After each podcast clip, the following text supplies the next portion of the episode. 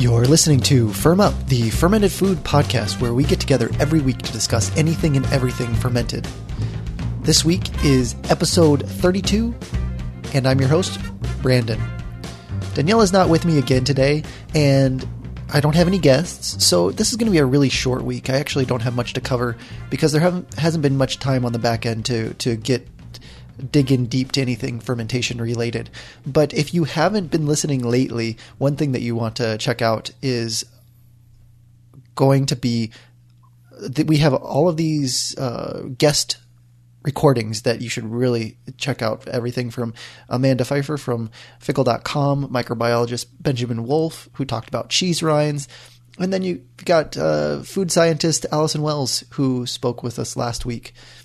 And so, if you haven't been listening to these different uh, guest interviews, then I definitely recommend it. We have more to come.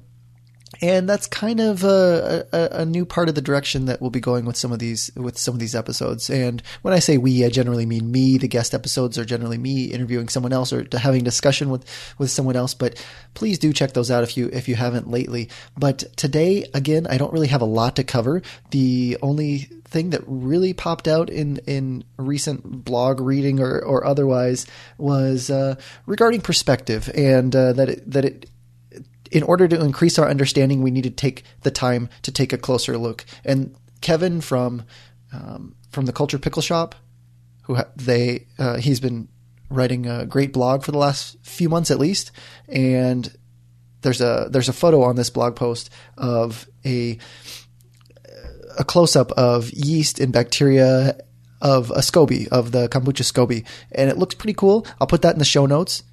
But more importantly, perspective. It's important, and that's kind of what this podcast is all about. It's about about looking deeper, about digging a little bit deeper into something that some people don't know anything about, some people know a lot about, but uh, there's always more to learn about microorganisms, how they interact with taste, flavor, health, and other aspects of fermented foods. But before I go, do be prepared for next week. Be prepared. Um, be uh, listening for for next week. We uh, have another guest on, and it's a new fermentation book that's coming out and will be released next week. So keep an ear out for next week's episode, episode 33.